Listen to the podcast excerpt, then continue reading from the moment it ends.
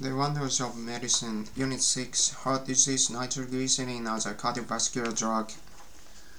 In one of the many curious coincidences, coincidences in the history of science, the first modern high-explosive nitroglycerin became one of the very first man-made drugs. Prior to the invention of nitroglycerin, most truly effective drugs in common use like aspirin, digitalis, morphine, and quinine are all derived from plant sources. Due to its explosive power, nitroglycerin was known as the most hazardous compound that man had ever concocted.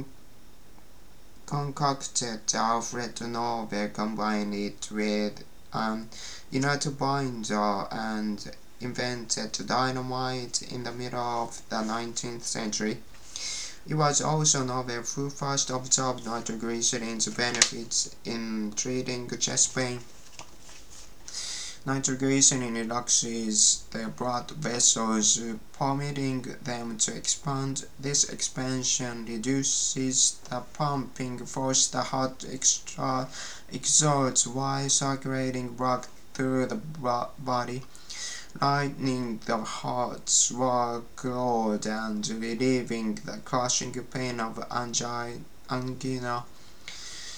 Nitric oxide is thought to play a critical role in the process of vasodilation until recently. However, scientists didn't understand the mechanism by which nitric oxide is generated from the nitroglycerin molecule. In two thousand two, an American research team found that a certain enzyme breaks down nitroglycerin and releases a nitric oxide-related molecule.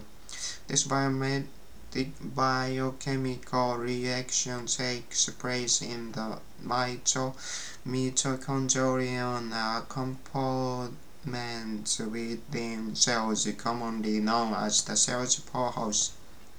Nitroglycerin is known to cause one unpleasant side effect, severe headaches. It is thought that these symptoms are caused by the expansion of the blood vessel in the brain. Nitroglycerin may also produce dizziness from hypotension, excessive lowering of the blood pressure.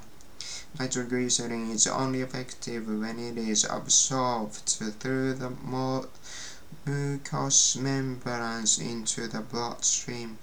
For this reason, the tablets are not swallowed but placed under the tongue.